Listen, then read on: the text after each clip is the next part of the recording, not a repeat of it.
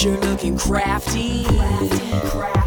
You could make a raft out of pencils and foam. You sure looking happy. Hi. Hi. Um, welcome to the Stitchcraft. Oh my God, let me try that one more time with feeling. Stitchcraft podcast.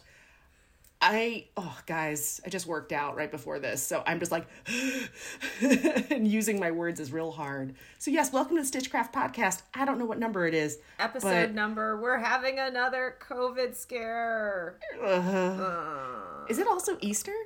Two weeks from Easter. Oh, we're two weeks from Easter. Wow, I'm a real bad Christian. Oh, sorry, gang. Anyways, I was about to be like, is this our zombie Jesus episode? No, that's in two weeks. two weeks time, and that's if we decide to adhere to time. Which, what is time anyway? it doesn't matter. Um, my name is Miranda, I'm Island.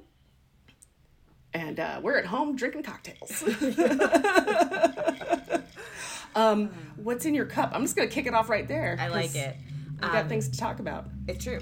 So I made something called an infante, and I don't know if I've had this on the podcast before. You have not, because Um, I would remember a name like that. Okay. Um, so I found this on something that I know I have talked about on this podcast before, the Cocktail Party app. So the Infante apparently is the name is an homage to Pedro Infante, the great Mexican actor and musician whose songs are still crooned by mariachis the world over.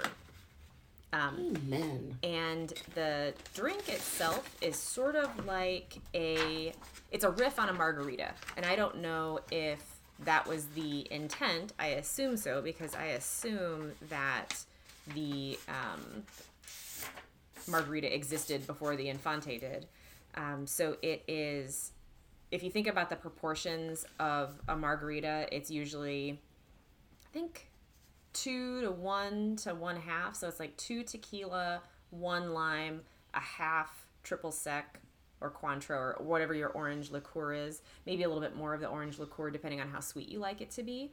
Um, this is to two parts tequila to one part lime to three quarters part orgeat instead of the um, triple sec and three drops of orange flower water to make it very aromatic and floral.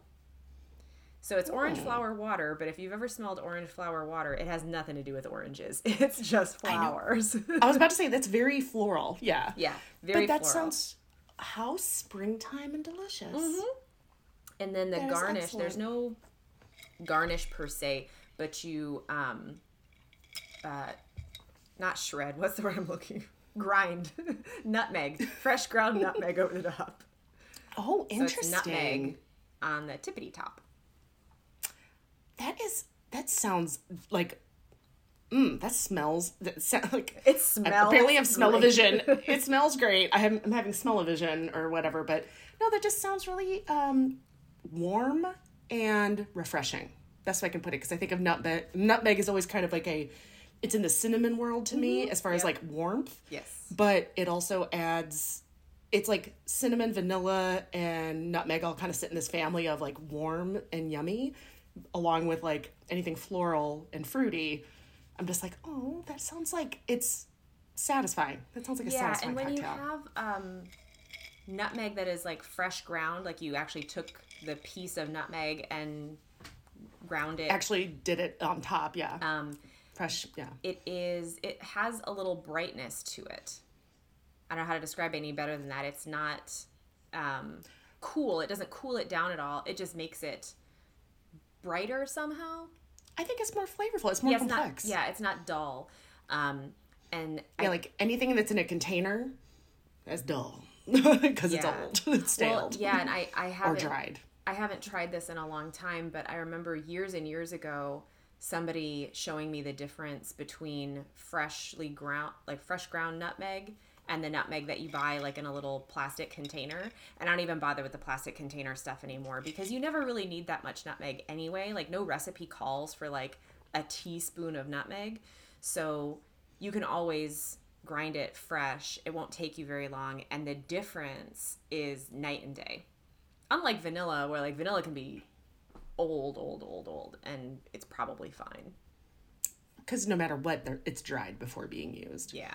in order to get vanilla bean. But um, it's still like that is that sounds lovely. Yeah, and this I've, I've had it before. I've made it once before, and the ti the recipe uh, originally calls for uh, blanco tequila, which is the clear tequila, and I really liked that. Um, and this time I decided to make it with an aged tequila because I had one, and I think we've discussed on this podcast podcast several times that I am not a sipping tequila person. If you give me a sipping tequila, I will still mix it into some other thing because I don't want to sip it. Um, so I, I worried that the aged tequila would not match the nature of the drink. And I was wrong. So at this point, I have tested it with like the most different types of tequila, like as far apart on the spectrum as you can get. And it is mm-hmm. still delightful. Strong recommend. I have a question, mm-hmm. and regarding the name, mm-hmm. does it start I N or E N? I N. I N. I N F A N T E. Got it. Okay. I was just looking for the, not the derivative, but the uh, root of it, you know? So, but excellent. Okay. I was just curious. What's in your cup? Well, I got nothing else to, you know what? Let me be the the low bar for everyone on this podcast. I think everyone's understood our relationship as sisters is a little a little bit country, a little bit rock and roll. I'm on the countryside. and I'm a little bit more down home. I was restarting my computer because apparently it had an update and I didn't realize that. So my keyboard and mouse were still on, and I was like, "Why won't it start?" And I was like, "Oh, because it's decided to shut itself down." So I have to. I get. I took that as a sign to make a cocktail instead of just grabbing a beer. I love it. And, but my cocktail is, again, a little bit country to your rock and roll because mine is definitely four roses in a mason jar. Can you hear this, everyone? Um, and it's uh, Trader Joe's ginger beer, like just Oh. their small bottle ginger beer, which is really tasty. Um, I'm a big fan of it, not in a cocktail. So, because I think it's a little on the lime side too. Like, I think they add a little bit of lime in theirs because it just tastes really refreshing. So, I think it would taste really good in, in anything. Um, so, I mixed that, put it into a mason jar, added a metal straw because I'm not, I'm no slouch. And, um, you can take me to places with windows and I will wear shoes. Mm. But anyway, so I just realized like as you're talking about your cocktail the minute I saw it, I'm like, oh, that's got a beautiful like color and you put it in one of your favorite glasses so I know you're really enjoying it. And this mason jar is also one of my favorite glasses. it is double the volume of yours. Uh, I would say the the most make I put in this cocktail was opening the second bag of ice because I didn't want to drown myself in alcohol. Anyways, um, yep, that's where I'm today, at. that's where we're at. Well, but this is this is after you know you you did spend time today doing things that were good for your self care. So Yep. if that's where you sent, spent the balance of your time, rather than you know crafting a fine artisanal cocktail, then so be it. I, you know what? Everyone has to uh, weigh their choices, choose them carefully. I chose a 30 minute ride on my Peloton because I pay for it and I should really use it. and it's raining and snowing outside right now. So Sometimes. just- yeah. Yeah, I went for a really long. Oh, sorry. Go ahead. Wow, we just hear ourselves and say the exact same. Go ahead. Um, I went for a, a longer walk this morning with my boyfriend because we went to go get coffee someplace because he lives in downtown. So we were getting coffee and then we went to this bagel place and I'm with my dog who does like not understand waiting. So I have to walk her in circles while he goes inside. It's kind of like when someone drops you off and they're like, I'll drive around the block until you're ready to. I'm driving the dog around the block. I'm literally walking the dog around the block until food is ready or coffee's ready. So I'm glad we had a nice long walk in. But now that I'm looking outside, our walks have since, uh, our options have diminished. So Peloton ride it is. but that's about it. So yeah, sorry for my lack of cocktail inspiration. But this is you know, to be honest with you, I don't think I've had alcohol like liquor in a few weeks now. I just don't drink. I drink kind of like wine more often. I had like two beer, two and a half beers last night, and I was like, "Whoop, ten thirty, time for bed." Like I was like, "Who am I?" This pandemic has had its way with me. oh Lord, Indeed. Indeed.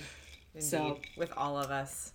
all of us for sure. Anyways, um, well, we should just get down to some projects. I know you've been busy, so I have we need the time for you. I have been busy, although I I've only finished one thing.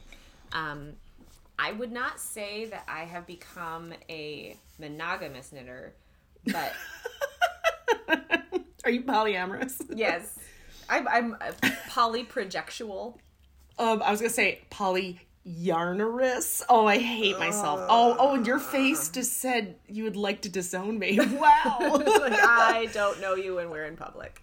we can edit this out. No, you won't. You I will won't not edit that edit out. this oh, out. polyyarnerous. I'm Absolutely really not.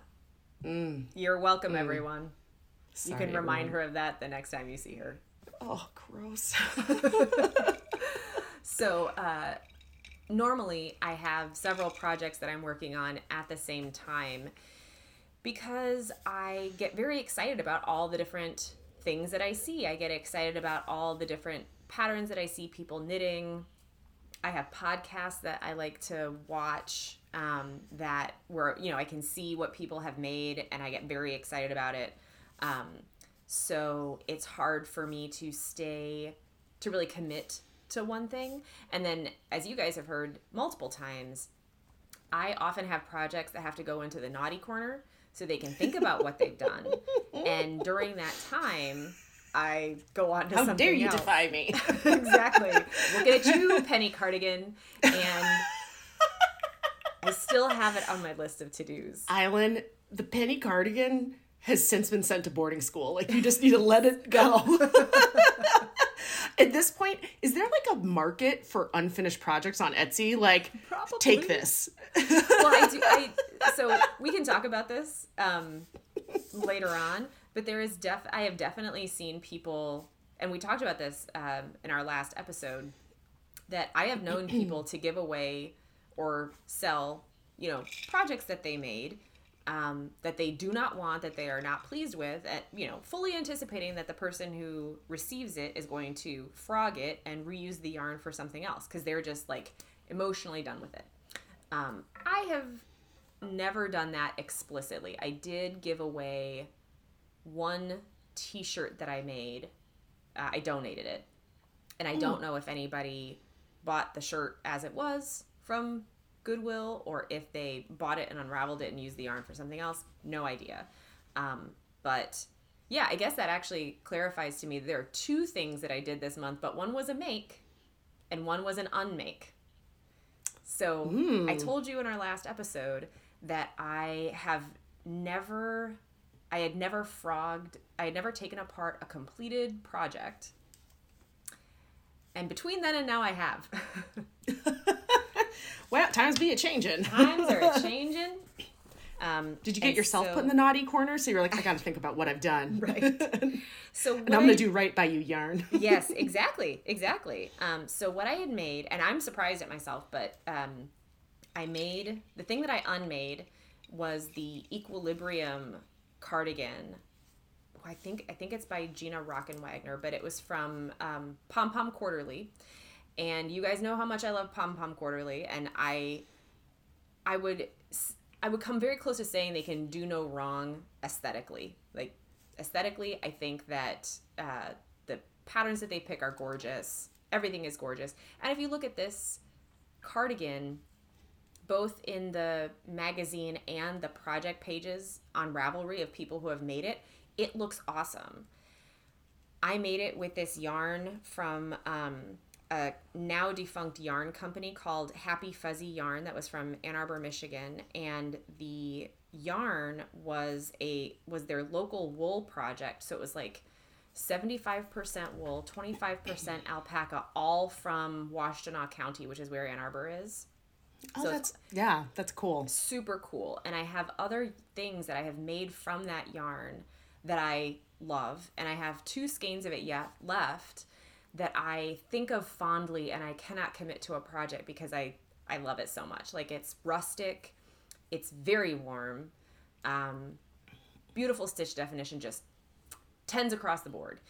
Um, but that equilibrium cardigan, the problem is that it's one of those. There, there was this trend in knitting for a while, and it's still kind of there where you make garments that have an oversized body but a properly fitted arm the idea Hmm. being that you get the the looseness and the comfort of something that's not tight Yeah. but the arm is closer to the proper size for your arm so it still looks a little tailored you know it doesn't look It doesn't look like you're wearing something too big. yeah it doesn't look like you're you know wearing your mom's clothing it looks like you're wearing an item that you made for you well so the equilibrium cardi is that way and the problem that i had is that i where i attached the sleeves to the uh, vest part of the cardigan i don't know if it was the way that i chose to do it or that i'm a tight knitter or what it was but that band wa- had no elasticity at all so it was like this Oh.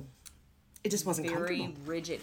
Well, you could put the cardigan on, but you couldn't pull this. You couldn't pull it up to have a shawl collar that looked like a shawl collar because the It would get caught. It didn't want to stay. Yeah, exactly. So Yeah. it would get caught, and then if you wore it down further, kind of where it wanted to be, it pulled because you. It was like your shoulder line was actually down at your upper bicep. There just wasn't enough ease in There the was- transition. Exactly. And I and I am not blaming the designer. Like I said, people on Ravelry are very happy with their finished project. So I'm chalking it up to user error. But I was done with it. I was emotionally done with it. And the other thing I was done with it, the other reason I was done with it is that it has like a little um ribbed band that you add on at the end. It's like a you'd call it a button band, except it didn't happen to have buttons on it. Um, and I made that out of a different yarn, so it would have a kind of contrast look to it. It was a different color and a different yarn, and so it always wanted to roll inward. So I could never get it to like lay flat. I tried blocking it several times, so it was just like fussy. It was not This is the one thing about knitting that I think is really hard is knowing that there there must be ways to change things, fix things, but when they're in sewing, you can add interfacing. In sewing, you can change the backing of a material if you're having a hard time getting it to stay put the way you want. And you could even back your knitting Oh, yeah. with fabric if you wanted it, depending on, or even like a rigid thing, like some kind of uh, tape, if you wanted it to have a little bit more stability. But I think it's just, it, it sounded like it already had three strikes against it. Yeah. We got to follow some rules here. Like, it's up there with buying, buying something full price. If it's not perfect, what's the concessions and how much is it going to cost you to change it and when it mm-hmm. comes to vintage things if i got to change three things it's out nope no thanks because i know myself i'm just not going to do it so i'm but you know though i gotta give you love for trying for recognizing that this style maybe with your style of knitting or this yarn or whatever it just wasn't It wasn't. and with the, happening. And the variations you did i'm glad you saved the yarn because i was going to ask you look ooh look at that big old ball yarn that looks like our crystal ball yarn on our logo it's true. So when I Um, unraveled yeah, it, it looks um, great. I have a bunch of like smaller balls of yarn because, of course, I could not get it all out in one fell swoop, right? Because it wasn't knitted in one solid string. Because it is a non superwash yarn, you can do felted joins or um, other also commonly known as a spit splice. Um, which is how I ended up with a ball that is bigger That than big? the original skeins of yarn. Um, But I also have a lot of tiny ones. And like I said, that's totally fine with me because whatever I decide I'm going to make with this, because I'm going to make another sweater with it because I really like it. Um, but I it doesn't matter that I had to cut it into smaller pieces because with a spit splice you lose only a couple inches of your overall yardage. So, um, so I, I, I lost very little in taking it apart. But that was my unmake. all right but And I, I'm i'm happy that this is a new beginning Yeah. how very new moon of you island oh my god Indeed.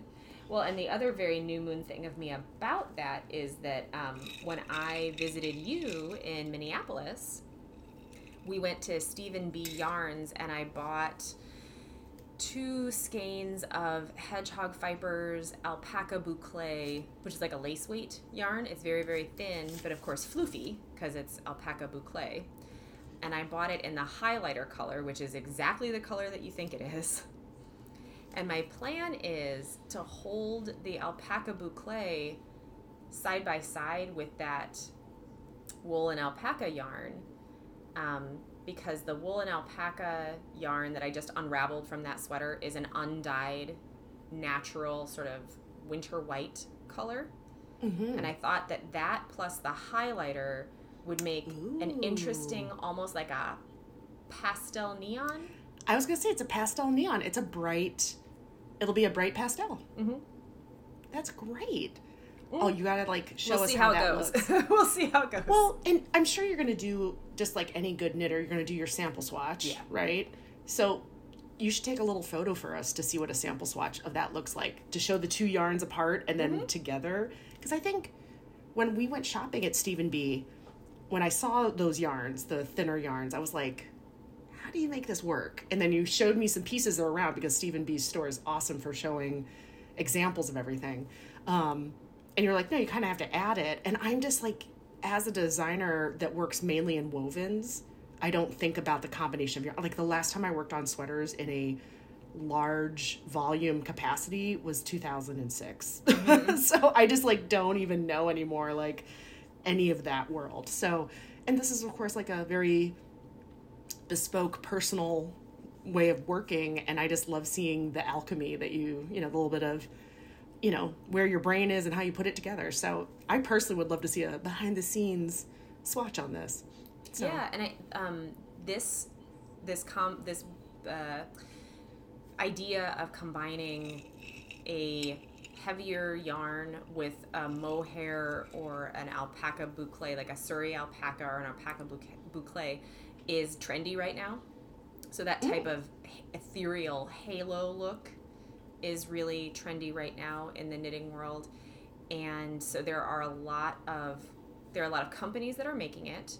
Um, and there are a lot of you know instagram posts and youtube videos where you can actually see how other people have thought about how you could combine these things together. So you can do um, same same right? You can have like a thick yarn and the thin yarn essentially a same color so you're just adding floof yeah. and dimensionality.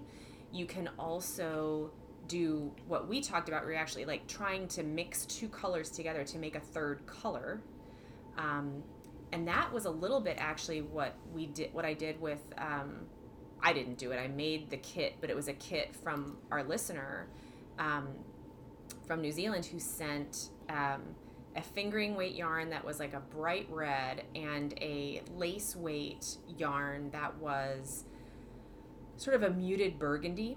And when you put the two together, you got this really lovely heathered, marled, milder red color, basically. And it was really lovely. Yeah. Um, and then the other thing that I've seen is people taking a darker floof and adding that to a lighter color. And that gives it like the look almost of like depth and shadow. I was gonna say, I think that's the one that I always notice because it's so. It almost looks like you upped the shadow, like effect in Photoshop or something. But it does add.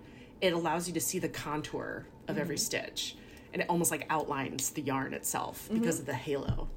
Yeah.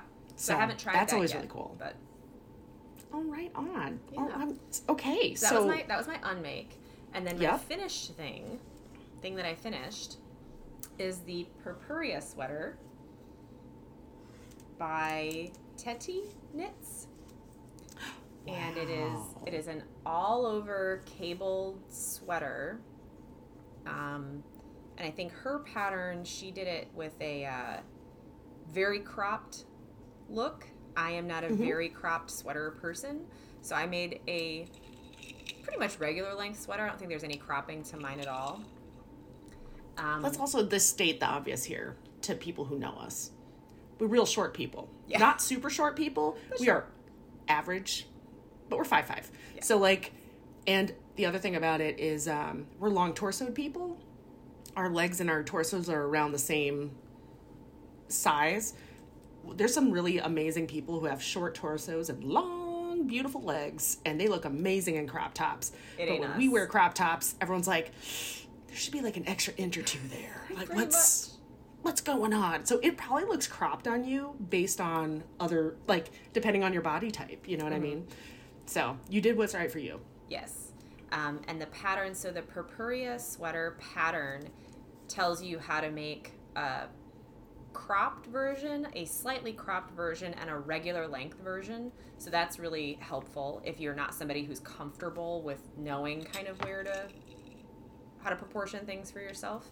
Uh, basically, since this is a top down sweater, I just kept trying it on until I liked it understanding that probably I was going to be able to block it out a little further because the yarn that I chose to make it in is a it's Wisconsin woolen spun from Barrett Wool Company. So this is a yarn that is start to finish made in Wisconsin. Um, hence the name. and it's woolen spun meaning that it is not very like not all the fibers all line up together. They're not made to line up. So it has it's it traps more air so it's warmer. But that also means that it's not doesn't spring back on itself quite so hard as other yarns can. So if you want to when you block it out it'll stay kind of where you put it it's not going to spring back Ah, super okay. much. Um, so I knew that if the fit wasn't like perfect, perfect, perfect, I could probably tweak it a little bit, you know, because it'll. I pinned it out and it stayed the shape that I pinned, not the shape that it originally was. Wow. Um, it blocked itself. Yeah. So it's like I said, the body is all cables, and then I extended the cables down the sleeve just a little bit, just because I liked the look of The that. I didn't want an abrupt stop to the cables. What I like though is that you kind of engineered it Mm-hmm. so it's a little soft and it has a little bit of a shaping to it. It almost like goes. It looks like it goes a little further down the outside of your arm, but it rises up. Yeah. Like do you- I can just see like there's like it's a part of a rag. Like the best way I can put it is like raglan styling, but you've made that edge of the cables go down just a little bit, so it just sits nicely in your Yeah. So I'll try to write it up on my project page, but essentially what I did is it's a yoke sweater. So you do all the cables in the yoke, and then if you follow the pattern, you would just stop doing all the cables. When you pick up the sleeve stitches, you would just pick up the sleeve stitches and just knit plain all the way down to the cuff. And that looks fine, but uh, but I didn't like it. I wanted it to be more gradual. So I took the the parts of the cable that sit on your shoulder and I extended those a little bit. So it looked like it was it looked like the cables were fading out I like over the top of the arm. And I'm I like it. Um, I'm really like happy the- with it. I like the gradualness of it only just because it could look like um, if it's too abrupt.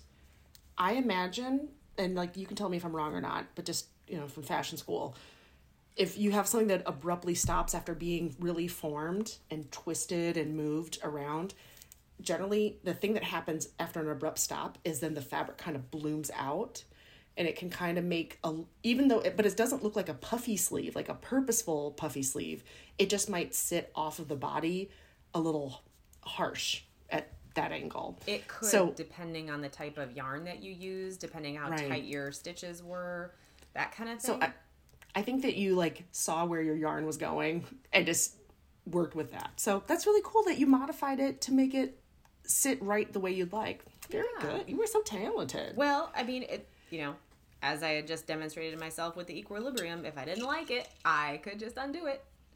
Um, but I've been holding on to this yarn for a long time. I bought that. I can't remember when I bought it, but it was years ago. It has to be at least four years ago that I bought this yarn.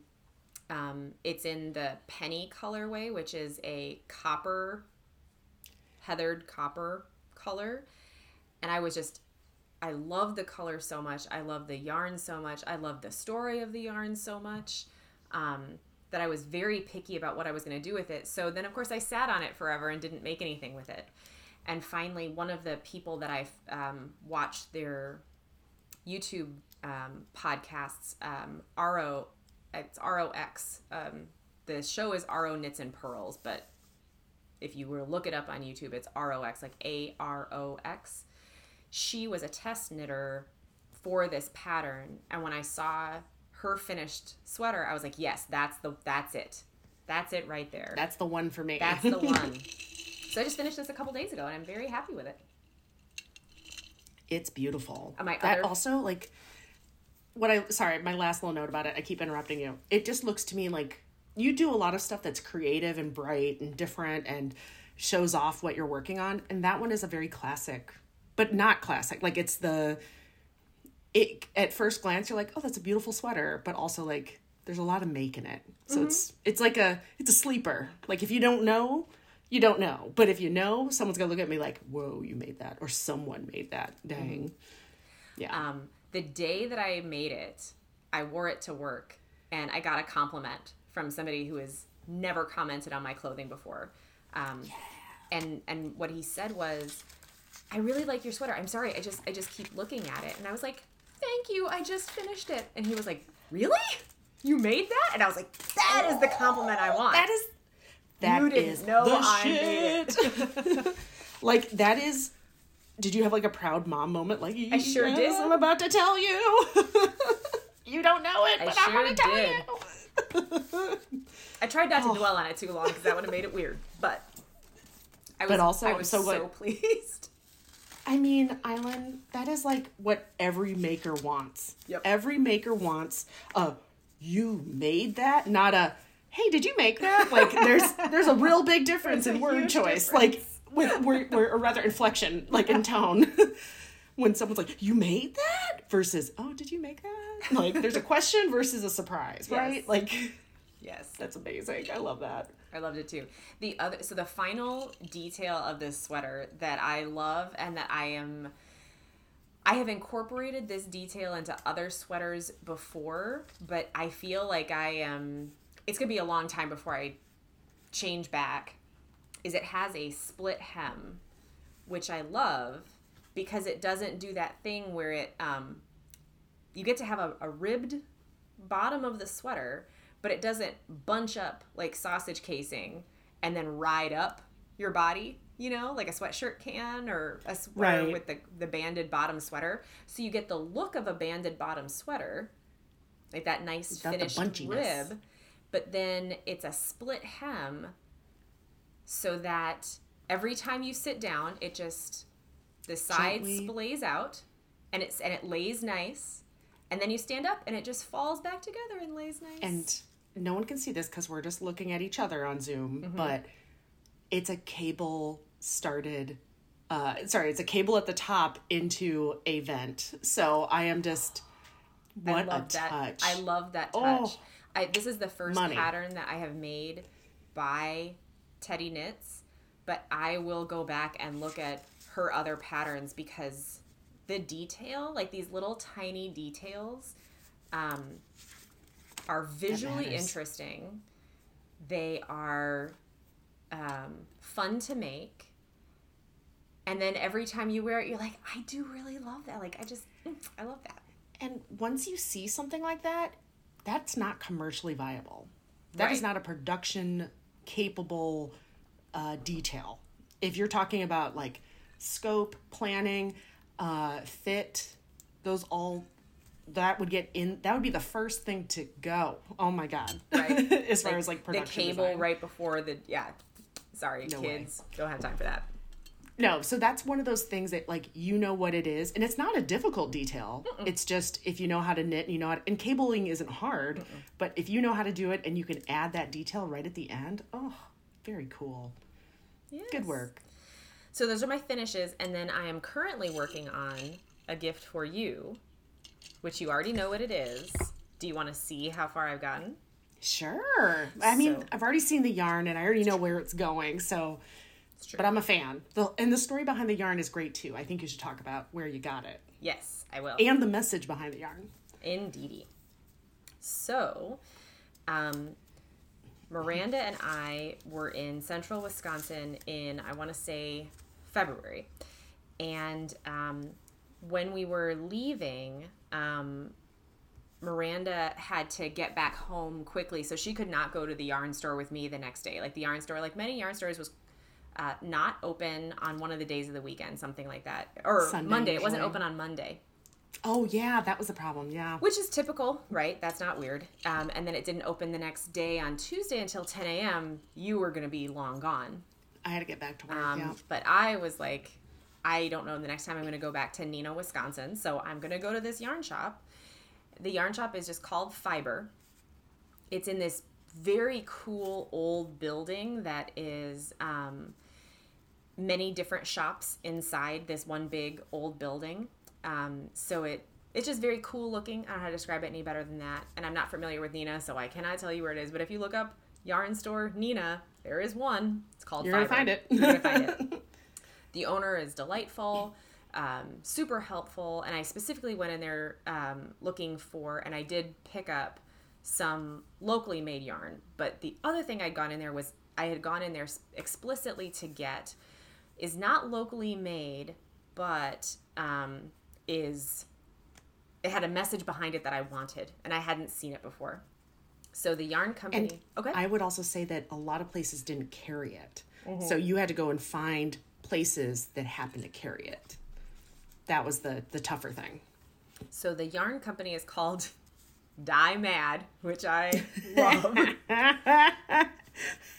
so Die Mad Yarns, and the label has like an angry goose on the front, which, you know, if you're from the northern US, you're familiar with.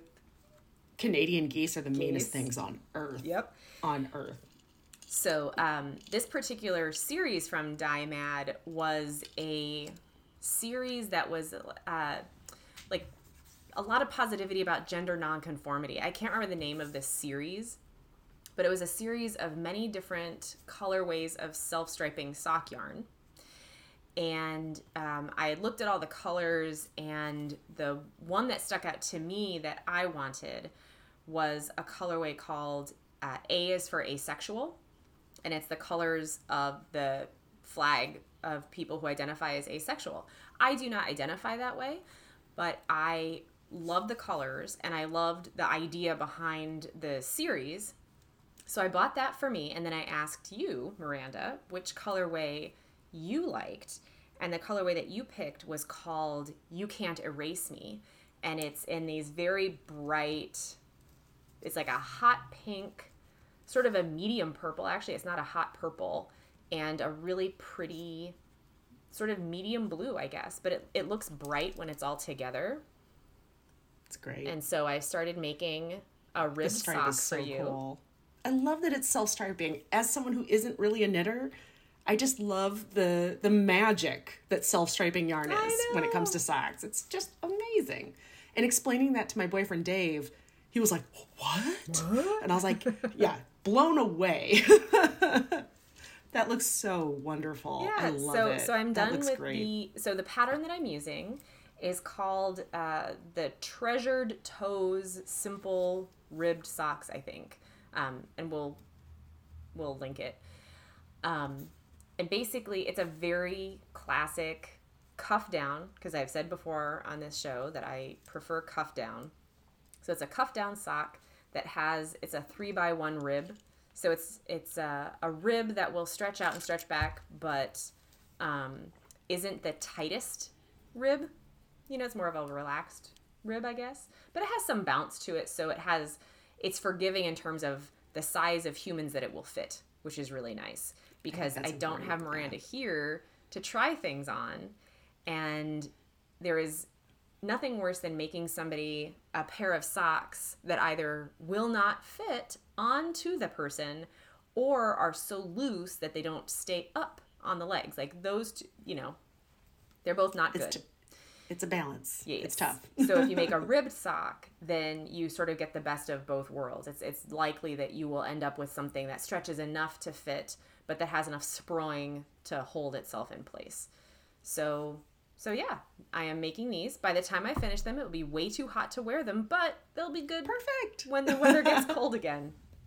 Well, but also wool is really great no matter what time of year, depending on your activity. So, if, mm-hmm. say I was hiking up north where it does get really cold at night, Yeah. those wool socks would be great to wear because they're wicking, naturally wicking, and comfortable, and keep your feet dry. Oh, and the other thing that I learned, which I never knew, I mean, like, I've been knitting for how many years, and I only learned this year that when you have like homemade wool socks or even like um, mass market wool socks like Smart Wool, you don't have to wash them every time you wear them. Mm-hmm. And I I didn't believe it, so I was like, we'll put this to the test. So I wore, you know, my my homemade socks um, in shoes you know, walking around, going to work, doing my things. Came home, wore them at home, took them off at night because they're too hot to wear to bed, way too hot to wear to bed. And I woke up the next morning and I boldly put my face right up in there, and they didn't smell. I And I, I, my other socks do. I know that. Other I know my- socks, I wouldn't, I wouldn't even test it. Like I can smell them far away from my face. I don't need to put my face up in them to know that Or it's also, not going to work. just the shape of them reminds you that they're they're done, they're cooked. No, I I'm amazed by this, but I'll take I have uh, wool blend socks and things like that, and I'll wear them a few days in a row for like camping, hiking. Um, which let's be real, hiking is like a, a little tougher walk. That's it. But um, or if I'm like staying at someone's house and I don't have my slippers, I'll just wear my wool socks the whole time. It just does a better job. But yeah. it's but that's up there with wool hats. Like, are you surprised? Are you really surprised? Well, I think I was because I I thought that there was you know that it, that the foot situation would be different, right? Because it's enclosed by a shoe, and who knows There's more bacteria how smelly that shoe was, but you know before you put it on, um, you know any number of things. Um, there's not a lot of like like if you wear a hat you can take it off and put it on and you expect that it's going to air out but like during the day i'm not like taking my shoes off and then taking my socks off and then putting the socks back on and then the shoes back on there there's no aeration that's happening so yeah i did Right. think that they i was like mm, maybe that works for some people but i'm going to tell you it's not going to work for me and it was not i was wrong All right. No, I feel like um, my experience with textiles. Um, wow, I definitely just said no. My experience with textiles. Why do, am I so Midwestern? And I start saying I start positive, actual messages with the word no. Um, yeah, no, no, yeah. Like, oh, I hate that. Um, but with experiences in textiles, like wool is this unsung hero of uh, wicking, insulating, um, antibacterial dura- antibacterial uh, durability, um, stretchy. Like there's, it's a wonder material, and you don't have to. It's it's uh, harvested, not you know taken from an animal that died. So it's it's a renewable resource, not a big renewable resource, but it can be managed and it can be done, and um, it has a longer lifespan than a lot of natural fibers.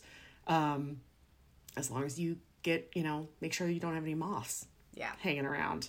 So you just have to be careful with that stuff. But it is a wonder fabric, and I remember even at Levi's they made um, denim with uh, wool blend, and they did it with like a they did a cashmere blend, and then they did another kind of wool blend for insulation.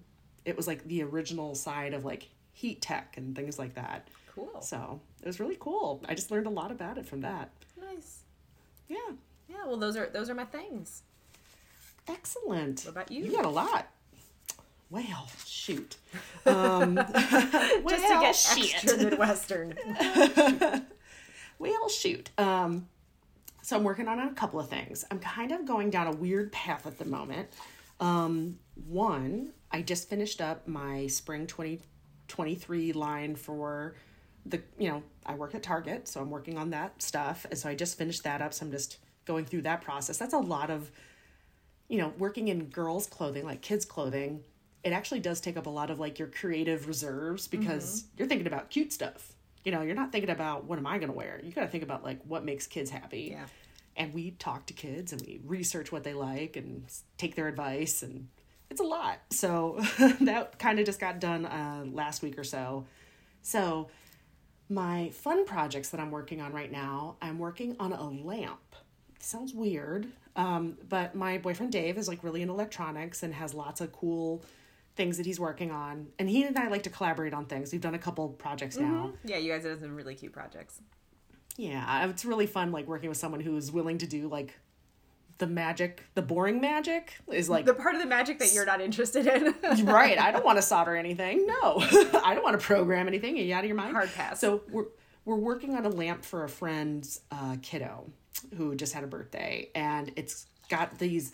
He uh, Dave accidentally bought some rainbow LEDs, and at first when you think of rainbow LEDs, you're like, oh, like the ones that you can change color. No, these things are like wild and free. They just choose what they like, and they start in sync, and then over time, because they're all hand manufactured, their timing is not controlled. It's fascinating for people who love controlled environments, like, I don't know, people who work with electricity and uh, uh, breadboard instrumentation, like planning and, you know, doing these kinds of things. It's kind of important to know what's happening. These have their own timing. So as the colors change slowly, they also like they change color slowly and differently from one another. They don't stay on rhythm. And so the further or the longer you let them run, they it almost becomes like a watery kind Oh, of motion. Yeah, like a watercolory type. Yeah, so it's really kind of cool. And so he just put a piece of paper over them and they were starting to project like circles of light in different times and it was just really pretty. Yeah. And I was like, "Huh, let's do something like that." So we've found a um a lantern. It's like a a patio lantern with frosted glass. So we're going to mount that inside of that so it kind of has something to project onto and then we're going to put a couple scenes that we're cutting out of black vinyl so that it'll look like I don't know, just it has a different oh, like, it's like one of those, um, like a stereoscope. Is that what I'm? That's not the word I'm looking for. I definitely don't know what that is, but um, it's it's a in some ways it's a projection lamp, but because of the diffusion from the frosted glass, it's just gonna let it's gonna be almost like a nightlight. Okay. But um, so we're gonna have like a celestial scene, like stars on Mm-hmm. one side of this lantern. It's a four sided rectangular lantern. We'll have his this kid's name, and then we might have another scene, and it's just so they they can kind of choose what they want to see, wanna- but yeah. also yeah, so I just thought it was kind of cool because it's not when you I see LEDs that are rainbow, they have a very consistent change, and this is really different. So we're working on that. Um, Another thing that we're doing, which I don't know how I got down this path, guys. I need help. I always like the guys I date. This one, oh, he's sticking. He's sticking like glue. Dang it. Um, he's really into electronics. Dave's really into electronics, into keyboards. He has like custom keyboards. And I didn't know that there, guys, I did not know about this world. It's a world of like switches for the keys so that you can like have a tactile experience when you press Oh, down yeah, on your yeah, keys. There's like a whole world around that. Oh yeah, my, my Um, husband went down a little mini rabbit hole of that where he didn't you know he didn't like the Mac keyboard that he had and he discovered that you could purchase keyboards that have different levels of clicketiness and different Yes. different levels of resist- resistivity and. Yes. it was a lot. Dave has designed. I don't know why I'm whispering, and I'm gotten. I've gotten closer, Close to, to the, the microphone. closer to the microphone, closer to the Zoom, and I'm whispering. He's not here, guys. There's no way. But and he doesn't listen to this. But he's designed multiple keyboards with different key profiles depending on the era in which you liked computing. There's a whole thing around full size keyboards versus 60% keyboards, Yeah. 40% Yeah. all of this world. He's designed multiple hundred dollar and higher keyboards that are solid metal with custom keycaps. If I, I am I am lucky that Pat didn't get excited. He basically found one that he liked. He bought a bought several, found one that he liked, returned the rest, and I was like, oh thank God. Because I knew there was some cottage industry out there for customizing and we don't have the budget for that in this household. and you know, Dave is um older gentleman. I say older gentleman, he is 43. and when you don't have kids, you get excited by customization. So, anyways, he has sold keyboards. He has designed, managed, do, do like put together all these things. He has bought in on things that he has to wait six months for to be produced in order to add him to his custom keyboards. I'm I'm going off the rails here, like over talking because about it. because he has gone off the rails. Yes. He told me he looked at me yesterday and he's like, I'm, I'm so sorry. I was like, you are not. You're sorry. not like not in your You are just thrilled to share this. you've nerded the nerds. Like you've gone higher and above the possibility and the potential. Anyways, so he was watching. We were working on this lamp, and he saw how many um, key, like smart key combos I use or hotkeys and things like that when I'm working in Illustrator or Photoshop. And he's like, Have you ever considered getting a keypad for this? No, motherfucker, I haven't. But now I have. So, right. Oh, help me, everyone, help me. So, anyways, we we went and found this keypad that's blank that you can then add any custom keycaps, any custom switches. You can customize it and program it, and it's called the Tidbit. Um, adorable name, great customer service, but it's definitely one of these nerdy ass things that like gamers like. They have like RGB LEDs underneath it, and I'm like, I ain't gaming. I am literally putting in codes to make unicorns look better. Like I, that's what I do, right? I'm like, can I put a heart on that? Can I put a rainbow? How do I add Can I that? put a right? rainbow heart on it? rainbow heart unicorn. Oh my gosh, right? Like that's my job. so, anyways, he's just, he was so excited by the tidbit because it comes with a rotary dial. I also Oh didn't think oh about this. No. you guys. I use Photoshop and I'm zooming constantly, zooming in, zooming out. I'm also changing the size of my brushes. Mm-hmm. I'm I didn't know that I could use a rotary dial for this, and I'm about to die. Anyways, so we are deep in this. He's gonna make one. I'm gonna make one, and by that I mean I'm gonna shop for fun things, and he's gonna solder it and, and program it. Um, but I've kind of just like I got down this rabbit hole of even finer, beautifully made things, and I'm not a minimalist by any means. I'm a maximalist, pretty fucking hardcore. Like everybody knows that. Um, but More is more and less a- is a bore. pretty much Iris Apfel forever. Anyways, um, but I I found pieces and more things that I'm like, wow, I didn't even think about. Like I use this computer every day. Like maybe it would be nice to have something that felt more tactile or maybe felt more solid than the standard things I use. So, you know, chalk it up to ha- not having children and finding new things to fret about that have nothing to do with my personal happiness, but maybe, maybe I would like some fun things. So I'm kind of looking at that. We're making keyboards. That's my second project. And I'm thinking, I don't think I have a third one that's active at the moment. There's a couple things rolling around in my head, but um, those are the two that are happening at this moment. Nice. Yeah. Those are very cool. Oh, I you know what? I do have a third. It's a Oh. little teeny tiny one. Okay. It's my first spring in this new house. Um, so I'm currently in the thoughts of how do I beautify it. So I have bought some solar panel lights uh, to light up the edges of the yard and things like that. And I've also bought some patio furniture. But I'm kind of excited to figure out planting stuff. So these are all things I'm thinking about. And we'll see if I get anything done. Who knows? Well, I'm putting it out there. So So, um, you bought the house. Uh, did you see what like what flowers and plants were already there?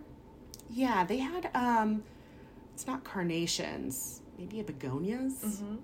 I think. I'm trying to remember to be sure, but um they had a couple like uh I guess those are perennials or annuals. They had They're annuals. So they had some red flower, like real basic annuals throughout the backyard Mm-hmm. along this fence line and then in the front of the house. And then they also have some really nice, well manicured bushes that have been here. So I'll probably just keep Mm-hmm. Those, in the same yeah. shape. Yeah. And then other than that, I'm like, I could I can go wild. I am definitely one of those weirdos that are like, I want to put morning glories and moonflowers and I want them to go all over my um my fence and I also know that other neighbors hate those people. So because they're like, Ugh.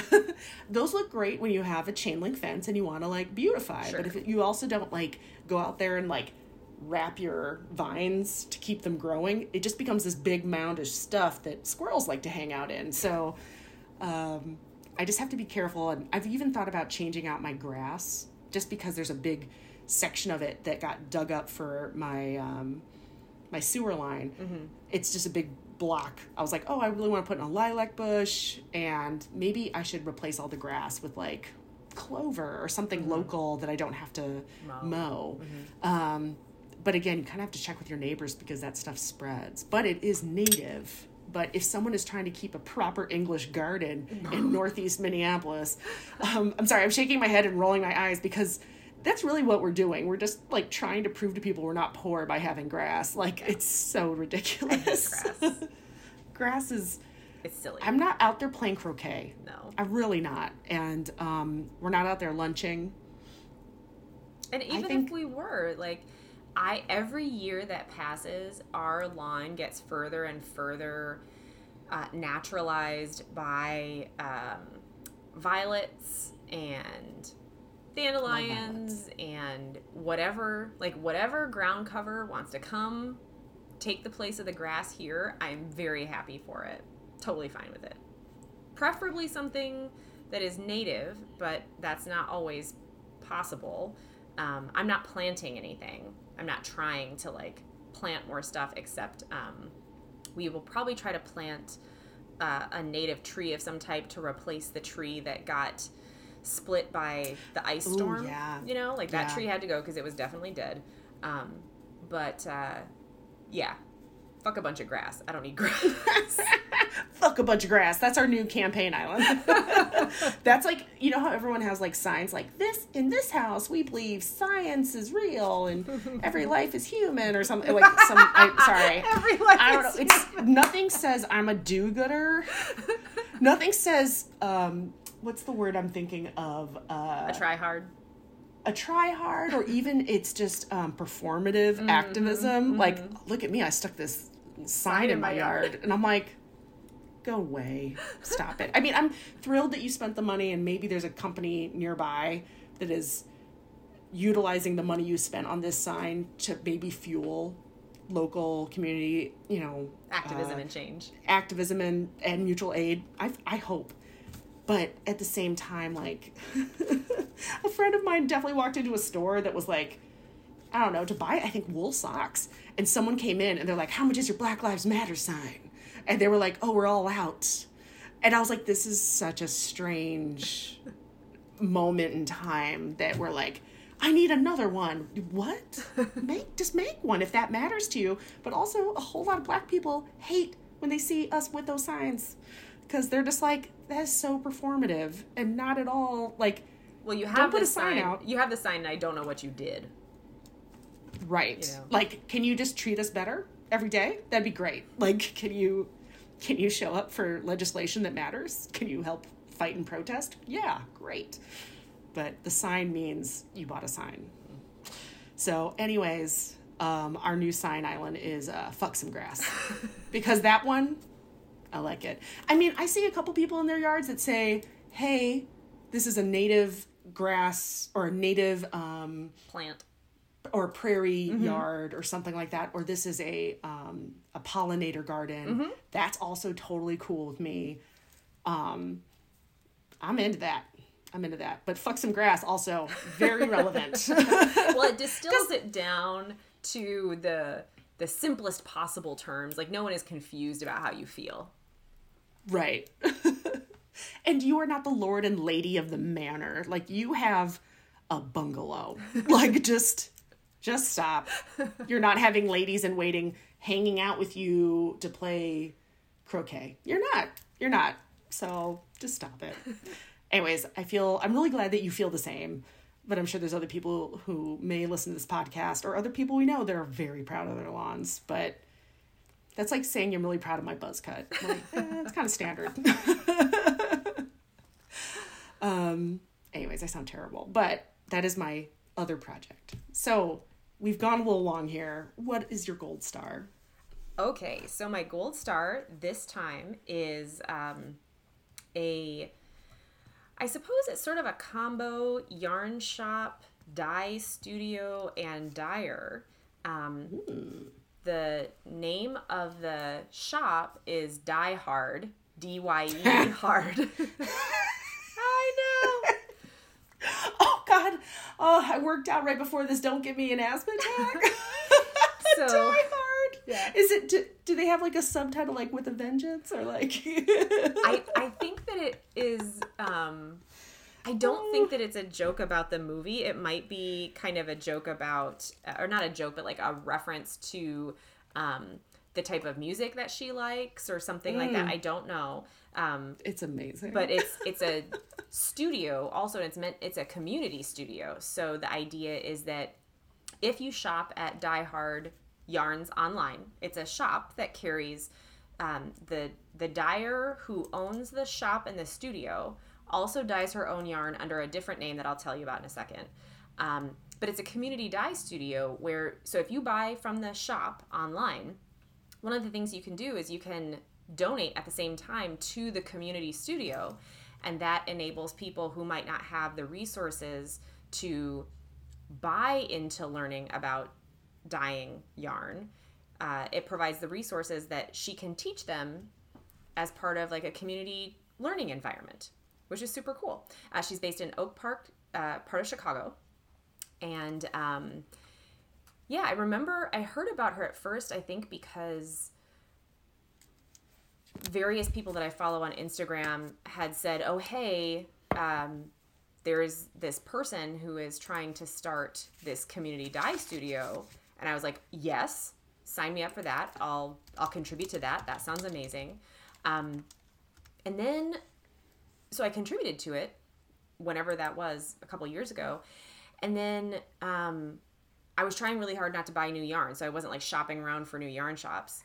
And then again, Instagram got me, and it was a video of her showing all of her new hand dyes, and I was like, "What is this?"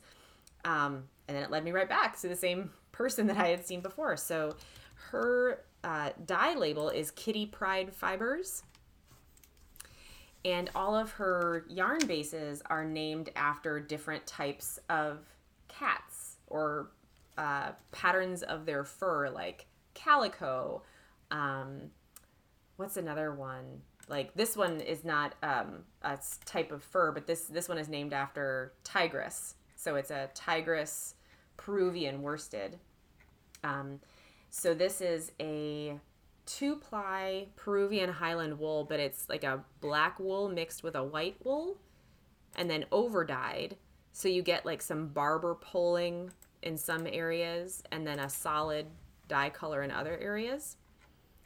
Um, and I'm very excited about this. So I bought a sweater's quantity of this because I didn't have enough yarn already.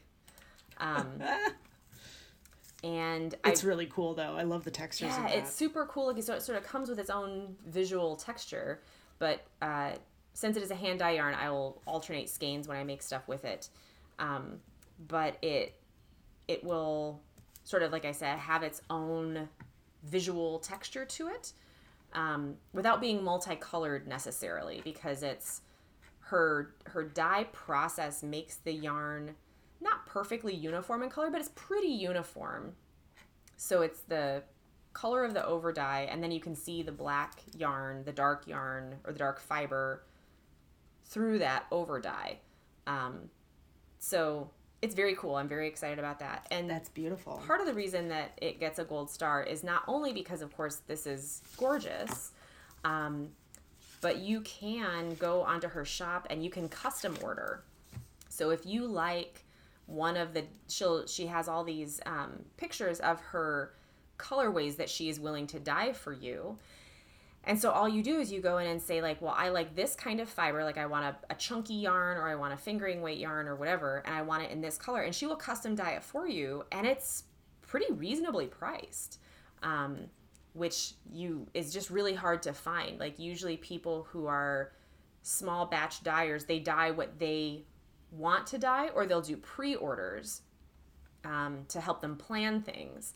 And hers is a little more fluid, like it will allow you to um, place an order when you are ready to place an order rather than waiting for her to post a pre-order link or something like that. Oh, Um, okay. And you know, everybody chooses to run their shops and their businesses in different ways, so I don't know why she chooses that over some of the other strategies, but it is very cool for those of you, those of us who aren't so great at watching for when the pre-order links come up and so I end up like I just don't ever buy anything from Indie Dyers in that way because I always miss the sale time. I always miss the I'm not on Instagram link. enough. Like I just Or I I'm not. well, the Yeah. algorithm won't feed it to me at the time you sent it. Like I'll see it two days later because it hit it for me on the day of, and I see it two days later, and that's no fun for anybody. Um, but her system is different, and that's very cool. And then the final thing that was very sweet about her is that she she sent me the package um, of stuff that I ordered, and then it, she also sent a little um, raw iolite crystal Oh, as a little at gift. that. I Um, love a good gift with purchase. Yeah, it was just really sweet. Like the whole the whole thing was lovely. It was a lovely A plus. the shopping experience was lovely and simple and straightforward. The shop links work very, very well. Um, and the yarn is gorgeous. And it was just full of nice touches. Um, and it all came, the whole shebang was packaged in um, biodegradable packaging, which I also, also love. a fan. Yes. Oh, so good. yeah. So that's my gold star. Amazing. How about you? That. Um, my gold star is a little. It's something I haven't used yet, and I have yet to confirm the patterns and things like that to that. But I saw two friends, my friend Ella and my friend Sarah, um, Ella Cherry and Sarah Dreyer. I'll I'll definitely um, I guess it's Dreyer, sorry. Um, I will tag them in this. But they've been making a lot of twin sets. And I say twin sets, not like a a cardigan and a shell tank top, but like sets of things, like a top and a bottom, like a pant and a boxy top. Or they'll do jackets or dresses out of vintage bed sheets and chenille bedspreads and quilts. And it's just given me life. Like I love watching what they're doing. They're also making really cute uh, reels to like show like, look at this bedspread. Now it's a top and a bottom. And it's just, it's one of those things like I kind of forgot about the joy of looking at bed sheets in vintage stores because those are great opportunities for one, huge pieces of fabric so you can get lots of cuts. Two, they've been washed and they're super soft. And depending on the time in which they were made and provided, they are full of fun ass prints that are just whimsical and silly. And you can use kids' bed sheets, you know, things like that. Or if you have just some hanging out from your parents, like I still wish, and I wonder if I still have them or not, but mom had uh, a really great twins sheet set for us when we were younger that was a basket weave. Yeah, I remember It was like, that. remember that? It was a basket weave with like yarn balls and kittens and flowers, something crazy.